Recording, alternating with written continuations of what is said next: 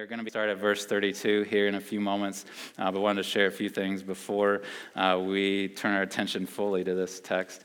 Uh, one is just an ongoing thank you to each of you who make contributions to our general fund as a church.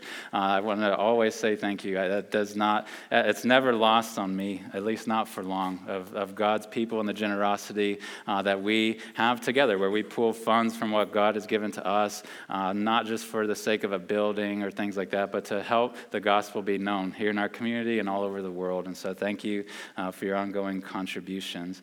Uh, one update I wanted to, to, let you know that I even just found out yes, or a couple days ago, and then I found out more details yesterday. Some of you know we've been in the long process of interviewing and trying to hire a man named Ben Shaw from England uh, to come here on staff and to begin service uh, here and helping lead uh, musical worship and eventually even helping oversee life groups and things like that in due time.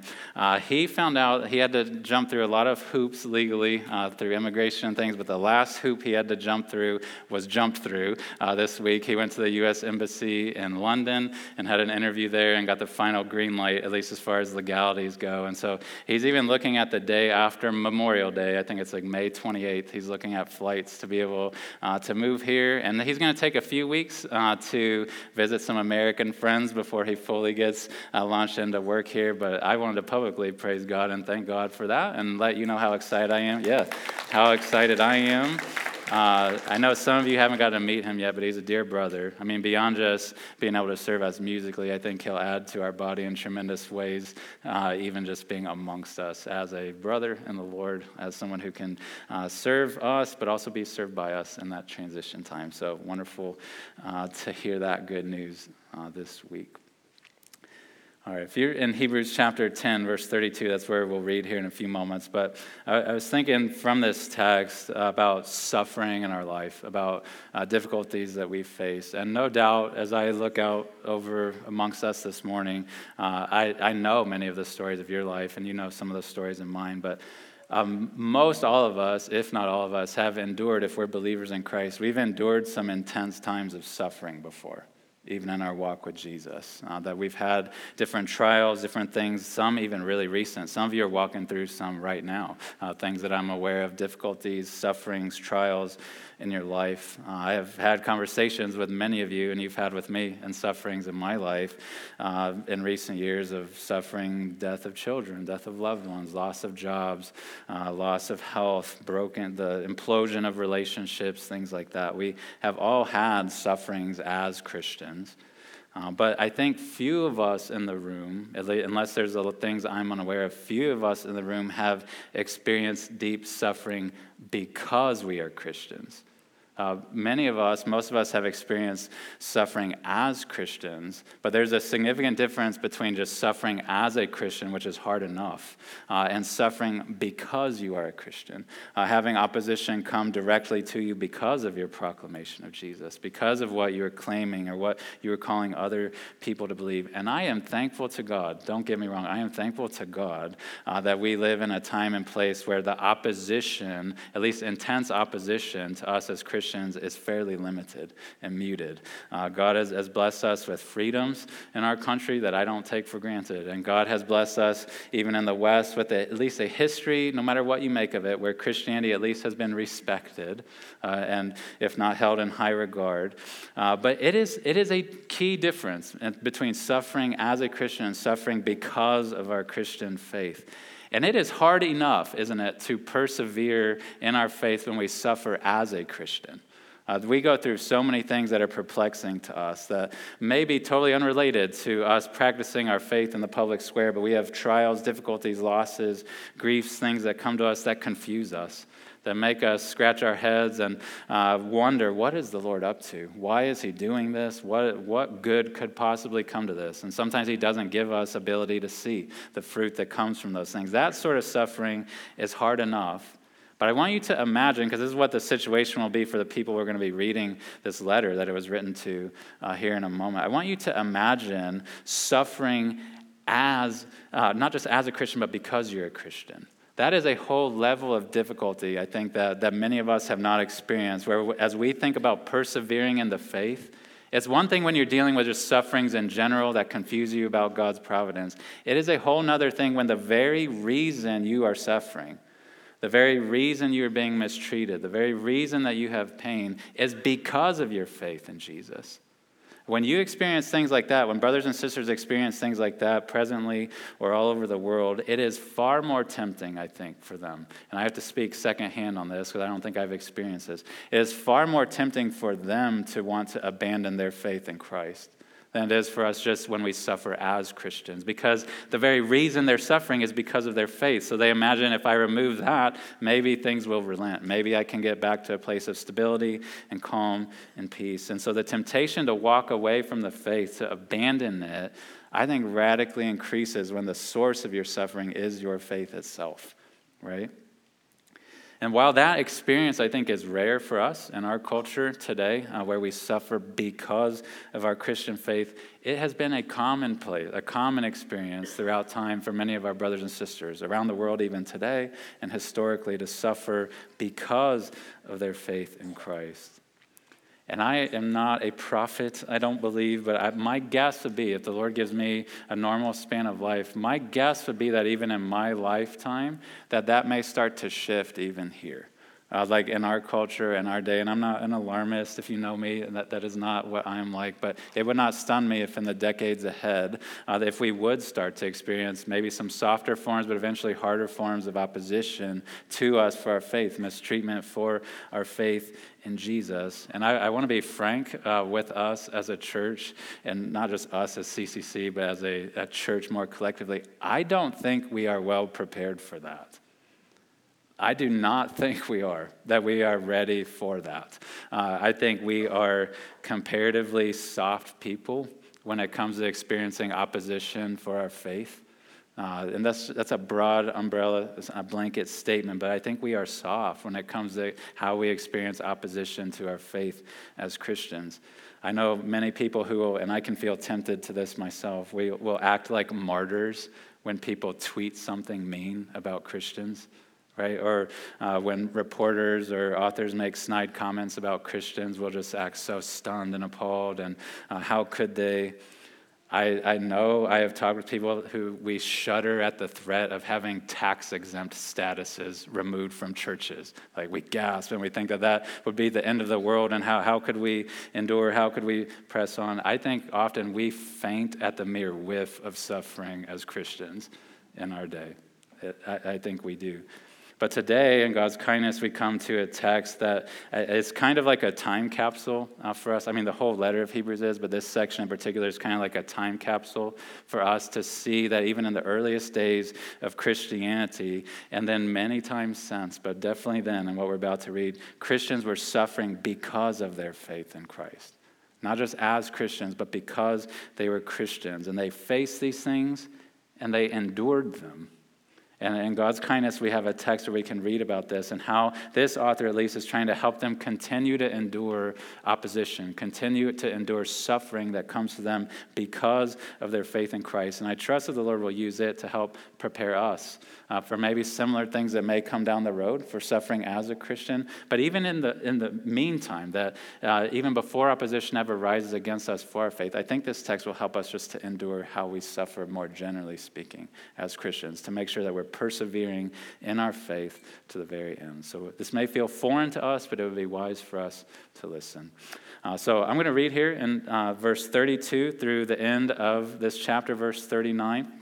This, I've said this many, every Sunday we've been uh, in this book that I, I, believe, at least probably 95% of the Sundays, just reminding you what the setting is. This is a letter written to early Jewish Christians, ethnically Jewish Christians, who were starting to receive opposition for their faith, and they were tempted to go back to their old practices of the Jewish faith and the Jewish customs that they had. And I've said that many times. This text is where I ground that. Like I, I've kind of, I've read read the letter before I started preaching it, obviously, right? This uh, little section of the letter is what I think shows us that, what they were dealing with, what they were facing in their life. And so uh, I want to read this for us, verses 32 through 39, and then we'll walk back through it.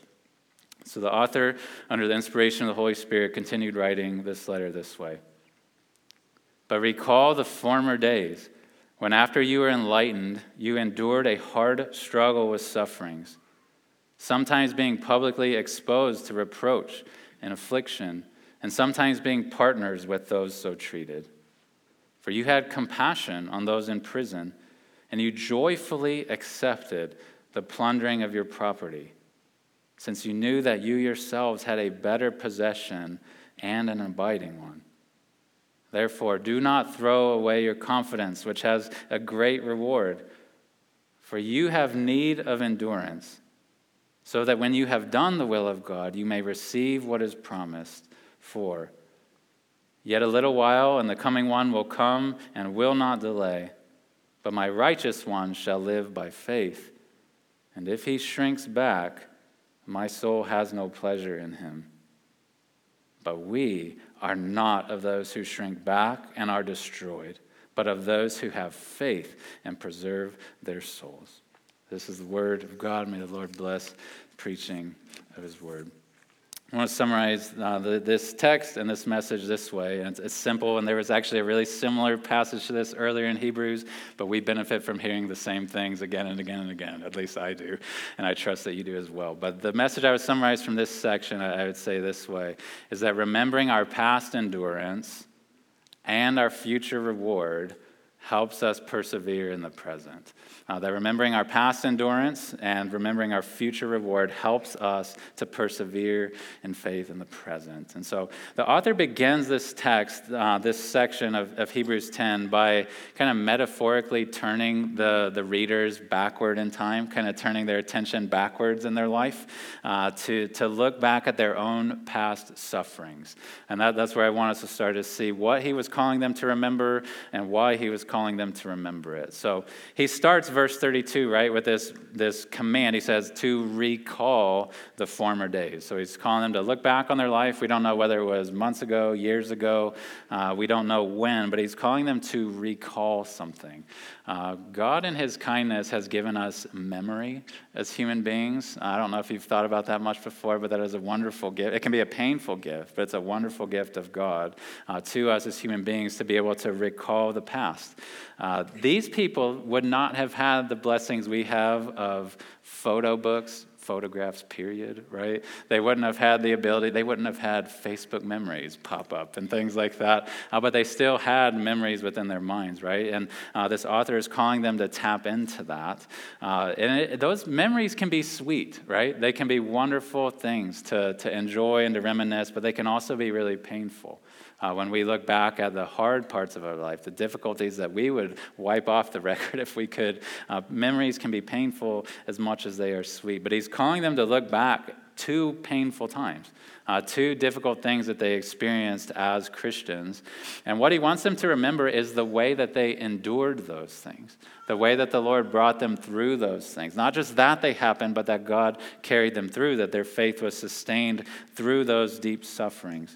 And there's a bunch we don't know about what he's referring to, right? There's a lot I wish we could know of where did these people even live? We don't even know that. We don't know who was in charge. We don't know the exact types of things in opposition that were, were brought against them. Uh, but one thing that we can know, a few things we can know, I want to point out in this text about the past he's pointing them back to, would be I would say these sufferings that they experienced were because of their faith in Jesus. It didn't just happen to be that they were Christians who happened to suffer, but they were sufferings because they were Christians. I, would say that because of how he says it in verse 32. He says, To recall the former days when, and then he says, After you were enlightened, you endured a hard struggle. And so he's saying these things happened to them after enlightenment came to them, after the Lord, by the Spirit, turned the lights on in their soul and helped them see Jesus for who he is, that's when these sufferings started to happen. It didn't just happen to them because they were citizens caught in the crosshairs of something, but because they were Christians. And what he says in verse 32, what he's pointing them back to, is he says that they endured a hard struggle with sufferings. The, the, the, author is he's tapping into like athletic imagery or like a contest almost uh, that, that uh, they endured this hard struggle or like a contest against suffering against trials that came to them. And he is reminding them in that contest you emerged victorious. Like you came out the victor on those things where you have endured in the faith. They, but they had a hard struggle with sufferings he says in verse 33 about these recipients themselves, he says that sometimes you were publicly exposed to reproach and affliction.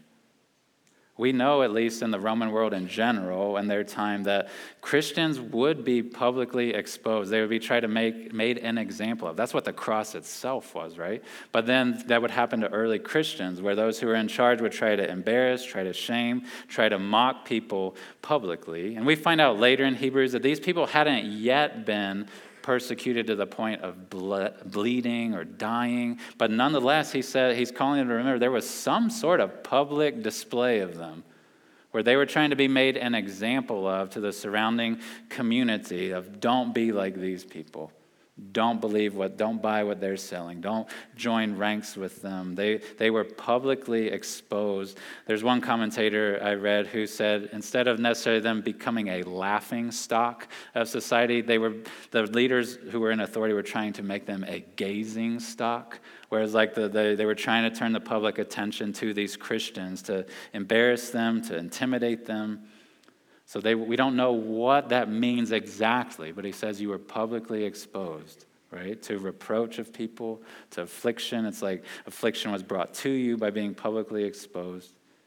He indicates that some of them, at least some of these early Christians, maybe not the recipients of them themselves, but in verse 34 he says that these early Christians, some of them were starting to be put in prison even for their faith. All right, we can pick that up just by the experience of the Apostle Paul as we read through the New Testament. But some of even their peers would have been put into prison because of their faith in Jesus. It's not just that they did something illegal and happened to be a Christian, but they were put into prison because of their Christian faith. And he points these readers back and says that when that happened to those people, you didn't pretend like you didn't know them, but he says you had compassion upon them, right? Verse 34. He says in verse 33 that even sometimes you were partners with the people who were being mistreated. So it was never far away from them. Even if it didn't happen to them themselves, they stayed unified with those people. They, they stayed brothers and sisters with them, seeking to encourage them. They didn't shrink back or try to dodge uh, bullets that may be coming to them. They stayed faithful to their fellow Christians and to Christ himself. then the last detail we see in verse 34 is he says that their property had been plundered, right? He said, You joyfully accepted the plundering of your property. So even people, we don't know details, but people had come into their place of residence. They had taken their things or destroyed their things. They had robbed them. They had sought to, to take away their possessions. So all of these sufferings had sometime previously in the recipients, these recipients' lives had happened. Uh, they had been publicly afflicted, mistreated, embarrassed. They had some had been arrested. They had had things robbed. They had places maybe been looted at times.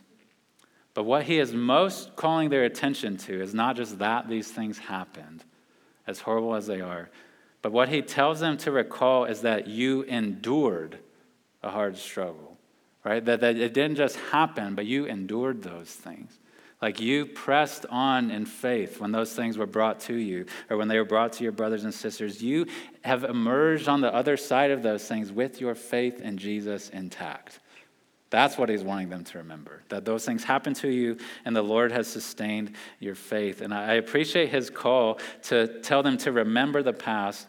And I, I, I want to think about why he was telling them to do that. Why was he pointing them back to it? We tend to have, uh, if you're anything like me, I think we tend to have spiritual amnesia of sorts that we just live in the moment and we're consumed so much sometimes with the things that we're dealing with now that we forget even things that have happened to us, things that we have have gone through ourselves. We, we, they totally fall into like a memory hole that we, we don't remember, that we lose track of. But he is telling them remember the things you've endured. Remember the difficulties that you've endured. Do not forget them.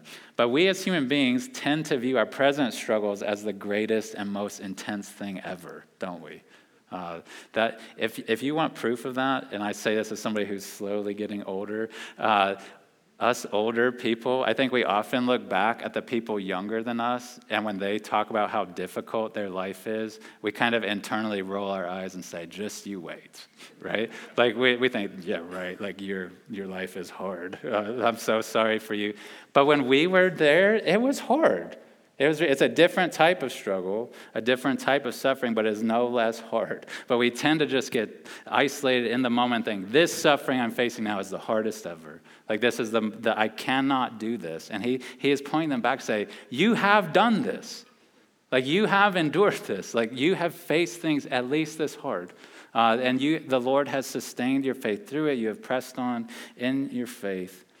And I think the reason this author is pointing them back to that is because the simple reality that remembering past endurance, that we've actually made this through, helps us have confidence I can endure this as well. Like I, I can press on trusting in my Savior today just like I did last year just like I did with that circumstance 10 years ago. I can press on today. And we know that in life in general, right? If we've gone through a certain experience before, uh, even take it outside of spiritual realm, if we've done something before, it gives us great confidence we can do it again right? Like if I've, I've gone to a, a doctor's appointment that I was nervous about, uh, I can go to another one that I was nervous about. If I walk through a cancer diagnosis and treatment before, when that comes up again, I can have confidence in this moment that I can endure again in my faith and my hope. When I, I've had one loved one pass away and I've gone to a funeral that I didn't, couldn't think, I didn't think I could make it through, then when the next funeral comes, I have confidence the Lord can help me through this as well. I can endure in my faith. And that these things are just true of us as human beings, but it's true of suffering uh, as a Christian in particular. That when we have endured these things before, we have, we have confidence that we can endure them again, that our faith doesn't have to be lost or Christ doesn't have to be abandoned. And so, as word of application, I would encourage you, my fellow Christians in the room, to take time to do some inventory of your personal past when it comes to struggles and uh, discouragements and, and sufferings that you endured. That is not a pleasant thing to do, but it is a helpful thing to do. Uh, to take time and purposefully look back at the, the scope of your life and, and note the sufferings that you have endured with your faith now still intact.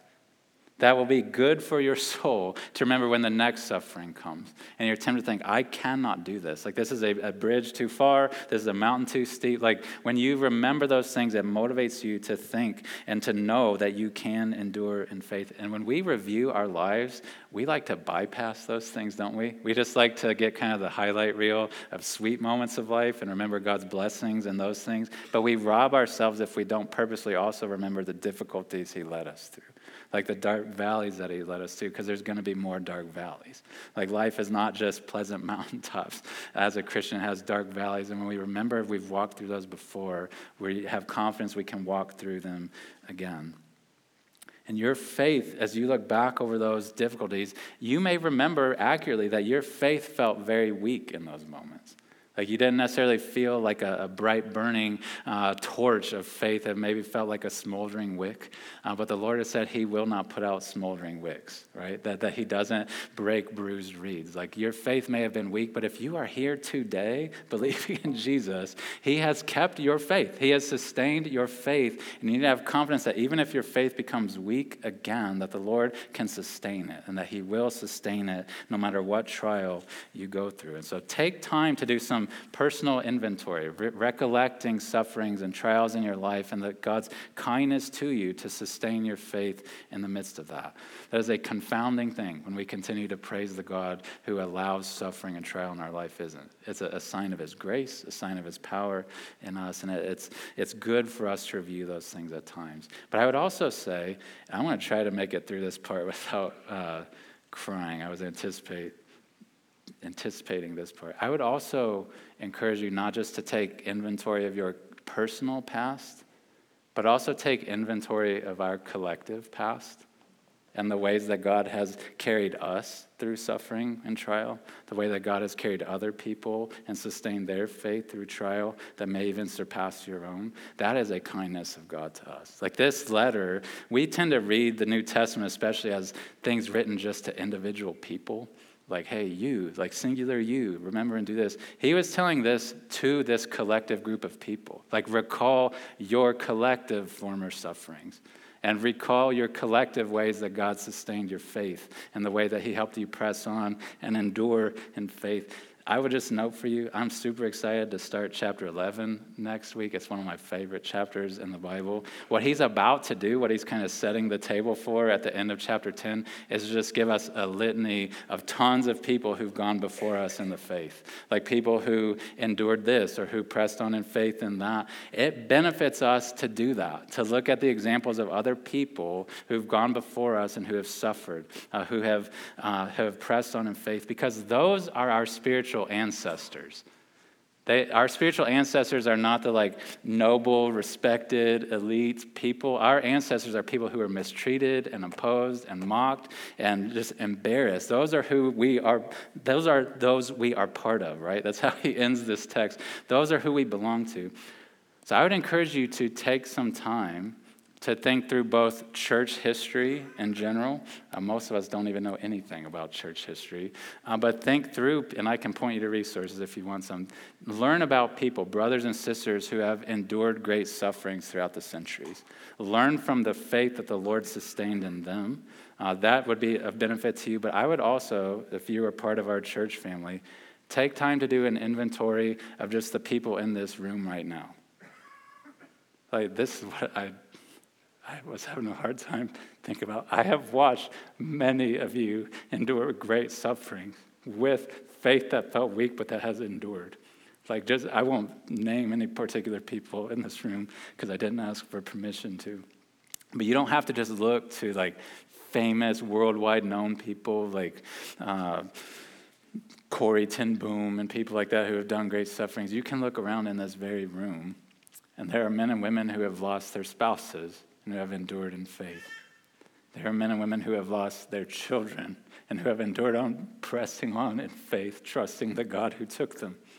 There are people who have lost uh, their spouses, people who've been abused, people who've been cheated on, like people who've been abandoned by people and who have pressed on in faith, people who've received cancer diagnoses themselves and endured on in faith. There, there have been people uh, who are in, uh, there's a family in our church where their mother is in the hospital way more than she is able to be here, but she presses on in faith in the hospital bed right? Like, take inventory of the sufferings of the people in this very body and learn from them the ways that they have pressed on in faith. And if you lack it in your life, borrow it from them. See that they believe this, and it helps you remember that we believe this together. And when those trials come to me, the Lord will help me as well. Like, He will sustain my faith as well. And so, we don't have to pretend like everything is all right and good and pleasant in our lives. It is good for us to be honest about the struggles we're in the midst of now and the struggles we've gone through before because those benefit our brothers and sisters who are going to go through those things themselves.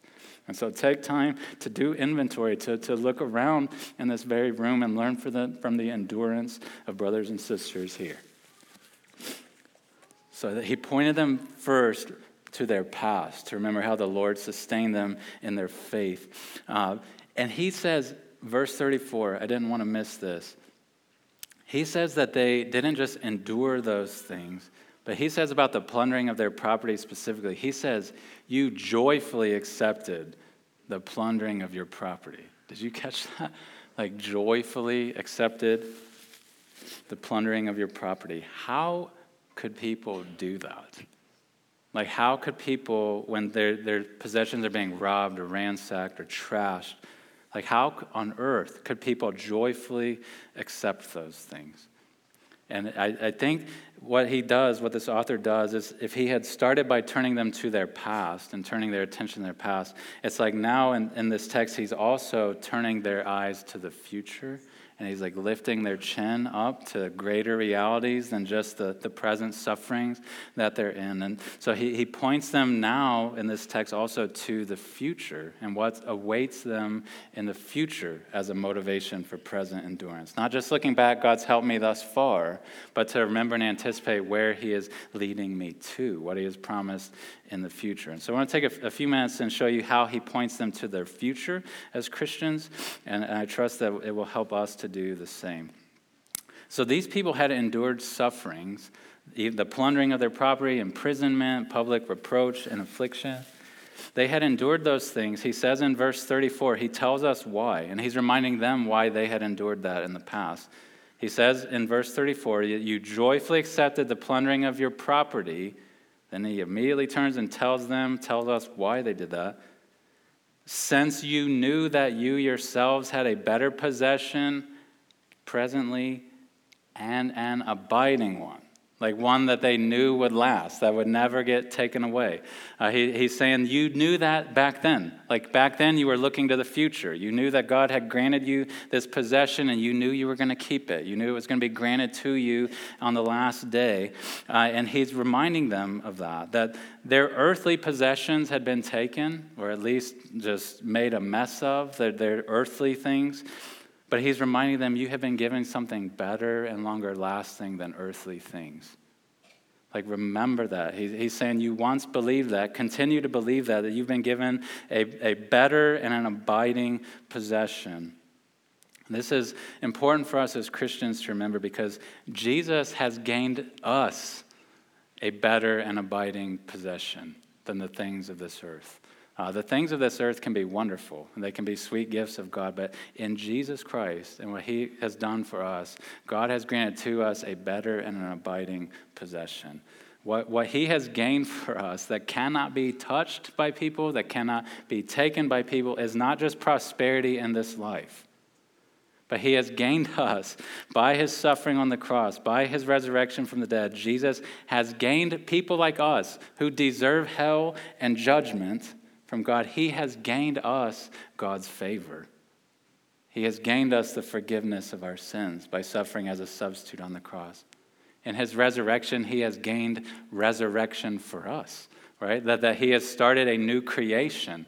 Uh, he has gained for us an inheritance uh, that bl- should blow our minds. Uh, that we are not just inheriting some fortune here on earth, we are inheriting the new earth right? Like that is the possession that we have been granted through the work of Jesus, that he suffered for us, was raised for us, and we who deserve nothing, and if anything, we deserve judgment and God's anger, we have been given this possession that should blow our minds, that should blow our souls, like that, that, that just, that should be unfathomable to us that I get God's forgiveness. I get to be part of God's people now and into eternity. I get to be part of the new creation that God is establishing, where there will be no more death or tears or suffering or opposition or public reproach and affliction, where I will get to be with God and with his people forever. That is a better and an abiding possession. You can take your millions of dollars, you can take your glamour and prestige and fame in this world, Give me that every day of the week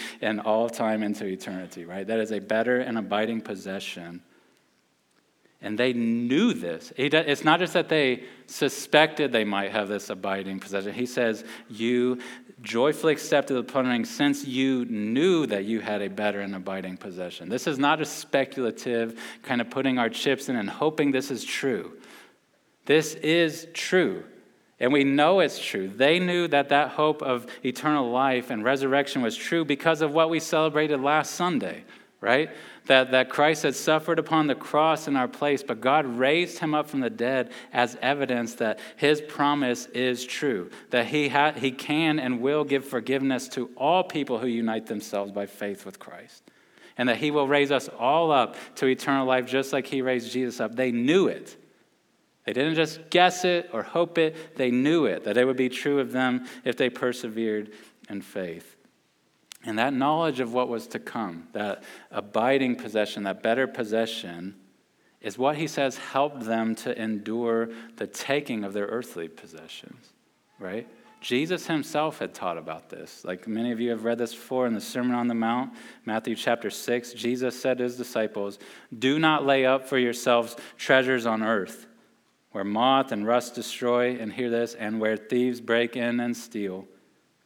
But lay up for yourselves treasures in heaven, where neither moth nor rust destroys, and where thieves do not break in and steal. For where your treasure is, there your heart will be also. These Christians knew that when their property was being plundered, their, their things were being taken, but they knew what no one could take, what no one could touch, was the forgiveness of their heavenly Father and the confidence and the certainty of eternal life on the other side of the grave. That is, is what they knew could not be taken from them. And they knew they had that. And so let them hold these things of earth more loosely and to respond with graciousness and joy even when their property was plundered.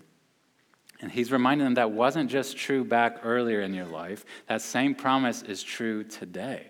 That same promise of eternal life and the possession that you have and will have is still true today. Verse 35, he says to them that there is great reward in their confidence. If they hold on to their confidence in Christ, he says there's still great reward for you to come. Just like you used to believe, still believe that. There's great reward to come to you. And in verse 36, he says uh, that you have need of endurance so that when you have done the will of God, you may receive what is promised. He's wanting to remember still what God has promised is still there. Like it's still God promising it, it is still yours as you're united with Jesus. It is no less uh, true today than it was back then. He's pointing them into the future and saying, That is sure and steady. It is an unmovable thing. Like it is yours. And I, I, want you, just as fellow Christians, I want myself, just as a word of application in this section, to regularly reflect upon what awaits you in the future. Just like when we're thinking about our troubles, like we tend to get isolated in the present and think the, the past was just easier and not hard. We also just get tunnel vision on the present and forget that there's a glorious, glorious future ahead of us. Like we forget that, we lose sight of that. But this text and countless others throughout the scriptures call us to remember what is to come. To not just remember the complexities of what's going on now, as hard as they are, but to not forget what is to come the, the reward and the blessing and the favor of God that is to come. Jesus did not die and rise again to give you your best life now right? He may give you blessings. He has given us all blessings of some sort in this life, but He did not die upon the cross to gain you riches here and to gain you acclaim amongst people. He died upon the cross and was raised from the dead to gain you God's favor and God the resurrection from the dead and eternal life and the gift of the Holy Spirit. All these things. That is what He died and was raised to gain you. And that is what will be yours if you are united with Christ by faith and remembering what is to come, remembering the resurrection, remembering the New Jerusalem. He's about to really key into this. The rest of the book of Hebrews is pointing them forward in time to the city that we get to be part of and the people that we will be part of for eternity that can't be shaken. When we keep our eyes toward that, it helps us to endure sufferings and trials now. Take what you want. Hurt me how you want. And it's going to sting and it's going to be awful, but I know what is to come on the other side of the grave. And it helps me, it helps us to endure. If you know me, you love, know I love Charles Spurgeon. He was like the king of illustrations. Uh, he said this one I thought it was too good to not share. He was talking, in their day, they would still ride horses a lot. And he said this, thinking of like, looking homeward and how it, motiv- how it motivates us to endure pain and difficulty. He said, My horse invariably comes home in less time than he makes the journey out. He pulls the carriage with a hearty goodwill when his face is towards home. Should not I also both suffer and labor the more joyously because my way lies toward heaven, and I am on a pilgrimage to my Father's house, my soul's dear home and resting place? That is good. Uh, just even in the natural world to see, there's even horses know when they're going home that they can endure hardship a little more than when they were going somewhere foreign. And that must be true of us more. We don't belong here. We belong in the kingdom of God and in the new earth that He will set up eventually. And the closer and closer we get to that, it should make us be able to endure real hard, truly hard sufferings, but endure them with more joy because we know where we're going. Like we know what awaits us when we walk through that gate of death. It's painful painful as it may be. The whole point in this text of him pointing them to the past and pointing them to the future, though, is at the risk of repeating myself and saying the obvious, is to motivate their perseverance in the present. Like he's saying, look back, look forward, but in the present, press on in faith. And that was this is not just a message to these ancient people, it is a message to us and to you, fellow Christians, today, to press on in faith now. Press on in faith today. Uh, endure in your faith. He's, I love how simple he is in the start of verse 36. He says, just matter of factly, and this is an understatement, you have need of endurance. hear that, fellow Christians, you have need of endurance. Like you must persevere in your faith. Like faith is not just to be a one time event that's exercised like a point of sale or something where we're just convinced to believe something, a transaction happens, then my faith just can vanish. What we are called to is a lifetime of faith, a lifetime of trusting in our Savior, Jesus Christ. He, he tells them, right, that they will receive great reward. And he says that they will receive what's promised, verse 36, when you have done the will of God. Like when your race is complete, we sing sometimes in, in songs here. Like that is when reward will finally truly be ours in real time. We have taste of it now. There's reality of union with Christ now, but we will know it fully then when we have persevered in faith to the end. This is true for every single one of us. And he grounds this call to say, You must endure. Like you must persevere in your faith by quoting Habakkuk chapter 2. That's what he's quoting in verses 37 and 38. Don't have time to give a lot of context to this, but this is a surprisingly often quoted passage in the New Testament. It was a favorite of the Apostle Paul. Um, but he's quoting here from Habakkuk as he, he's talking to his audience, whoever wrote this letter. Uh, and he's telling them this call to persevere in faith is not just a new thing post resurrection like this this is something god's people have always been called to do is believe god today keep believing him tomorrow keep believing and believing and believing and believing until god brings you home. Like you must press on in faith. And so he, he quotes habakkuk 2 and he, he quoting that text reminds him that a day is coming when christ will return when judgment will take place and he says that the righteous one not just will have faith in one moment of his life, right? But that he or she will live by faith. That they, they will have a life marked by trust in the promises of God. It's going to be something that endures. And then to make the counterpoint, he ends in verse 38 by saying, If that person shrinks back, God speaking, my soul has no pleasure in him. I want that to sit in your heart. I don't want you to rush past that. Like he is saying, if we had some semblance of faith in a moment, but then that faith shrivels and evaporates to absolute nothing, to where we no longer trust the promises of God, where we, where we have abandoned Him, where we have walked away from Him, he, this is God speaking, saying, My soul has no pleasure in that person. That is language of judgment and condemnation that awaits those who shrink back and lose faith in the Lord Jesus Christ is that they will be judged by God. Not that God will just look back on some momentary fleeting decision at some VBS or something when you were like five, but did you have faith that endured? Did you have legitimate faith that endured through your life? That is a sign of those who are united with Christ. And we don't gain his favor by our endurance, but it is those who endure who are truly united with Christ, who will truly be part of his new creation people. I, I, want you to note here in the end of this passage the importance, and this is really going to get ramped up in chapter 11, the importance of faith when it comes to endurance. Because I think sometimes when we read things like, you have need of endurance, we think, man, I, I am weak when it comes to willpower and things like that. I just need to like pull myself up by my bootstraps and just try harder to believe. And like I, that is what's going to get me in God's graces and keep me in God's graces. But this author, and he's going to just rapid fire this through chapter 11, is saying, you endure by faith that is how you endure. That is what must carry on in your heart is that you trust in the promises of God, not just matters of willpower. We, we tend to think that the key to persevering through faith and trial is things like courage and willpower, or like I'm just a type A type of person who's just going to plow through this. I'm tough as nails and I have thick skin. And, but that's what we think of sometimes when we think of persevering in, in following after God. But what this author is saying from this quote from Habakkuk, and then what he says in verse 39 as well, is the key to endurance is very simply faith in the promises of God.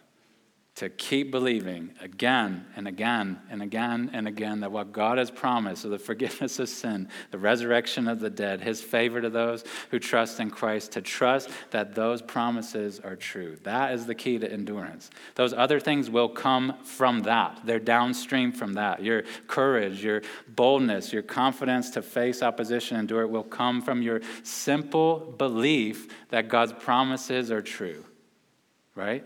That, that his promises are true. So, to prepare for our current struggles or future struggles, our sufferings in life, very simply, what we do is to fortify our trust in God's promises, to remind ourselves again and again and again of the promises that God has made and of the character of the God that made them.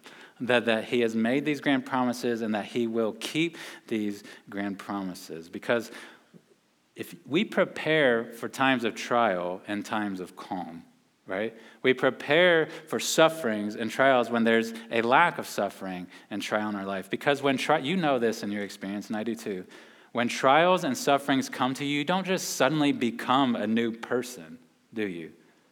The, the, the, sufferings and trials and opposition that comes to us do not change what is within us, they reveal what is within us, right? And they just make it deeper and truer. It's not that they flip a switch and now I become a person of faith and trust in God because trials come.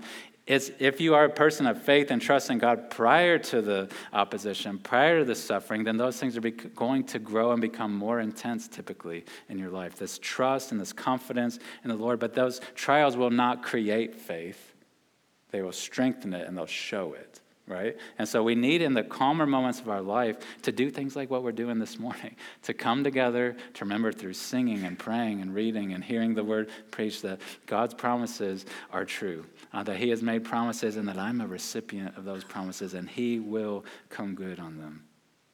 And we must remember this just as a word of application. Also, when we're doing evangelism, when we're seeking even to disciple our own kids, I really, I mentioned this earlier, but I really want to make sure that we are not just trying to view evangelism as like a point of sale, like at a store or something, where I'm just going to give you a quick little sales pitch, tell you a little bit, just barely enough for you to know what sin is and the cross a little bit and uh, the resurrection. Do you buy that? Like, do you, do you want it? That is how a lot of evangelism takes place. It's like we just offer some super little trite explanation of the gospel and say, Do you want to go to hell or do you want to go to heaven?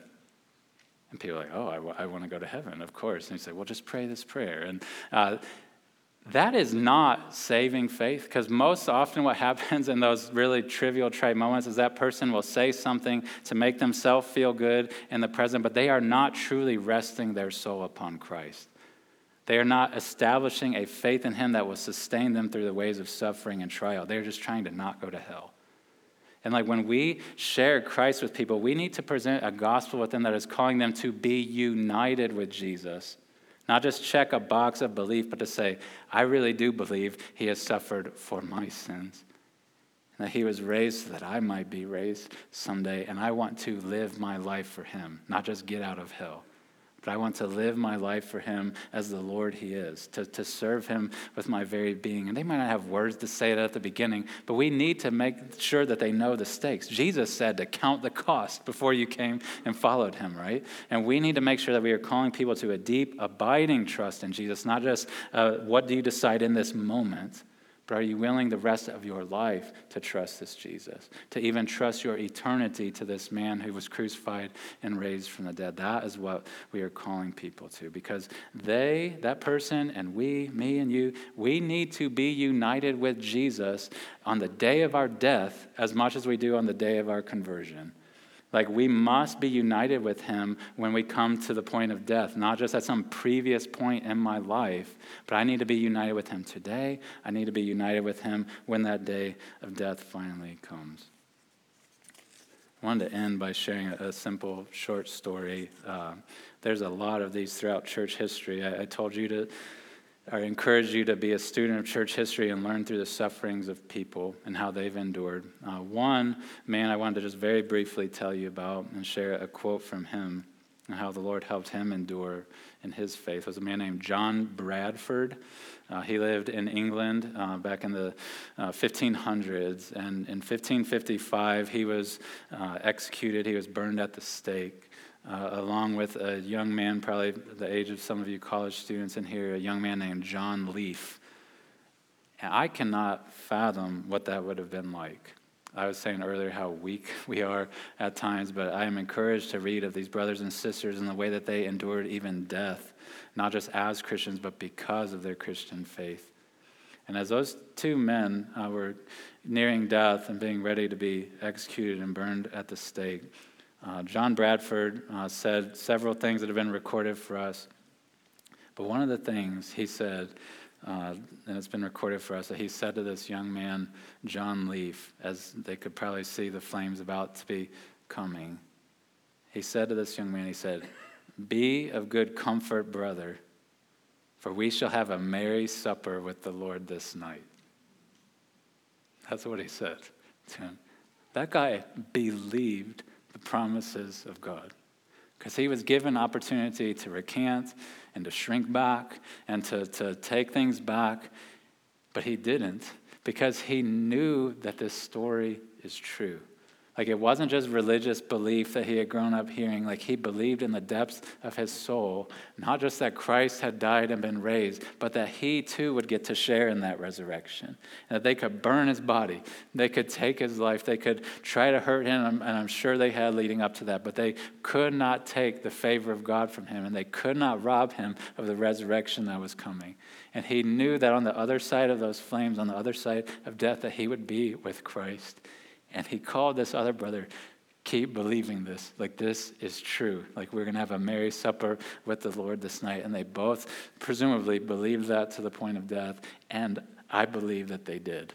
Uh, that, that, that God did meet them, that they are with Christ, that someday we will even get to meet them uh, if we are part of God's people. But that is an example of enduring faith. That in that moment, they didn't just prepare themselves to like 30 minutes prior to that, right? It was a lifetime of them uh, in the face of opposition, reminding each other and other Christians reminding them this story is true. Like the story of the gospel is true. The, the hope of the resurrection is true to all who are united by Christ, uh, with Christ by faith. And that is what we remember every Sunday as we gather together is that this story is true. Uh, this story is true. We celebrated it last Sunday, the resurrection of Christ that followed on the heels of the crucifixion of Christ. And if that story is not true, then we should shrink back when opposition comes, right? If we're just playing a game and like doing religious kind of exercises, when opposition comes, if that's what we really think, we are going to shrink back.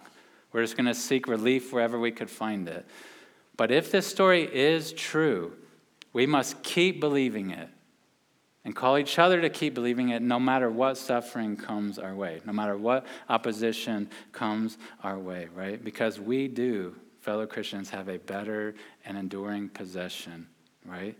And knowing that, believing that is what should put steel in our spiritual spines, right? And should, should put joy in our souls no matter what suffering God brings. Amen?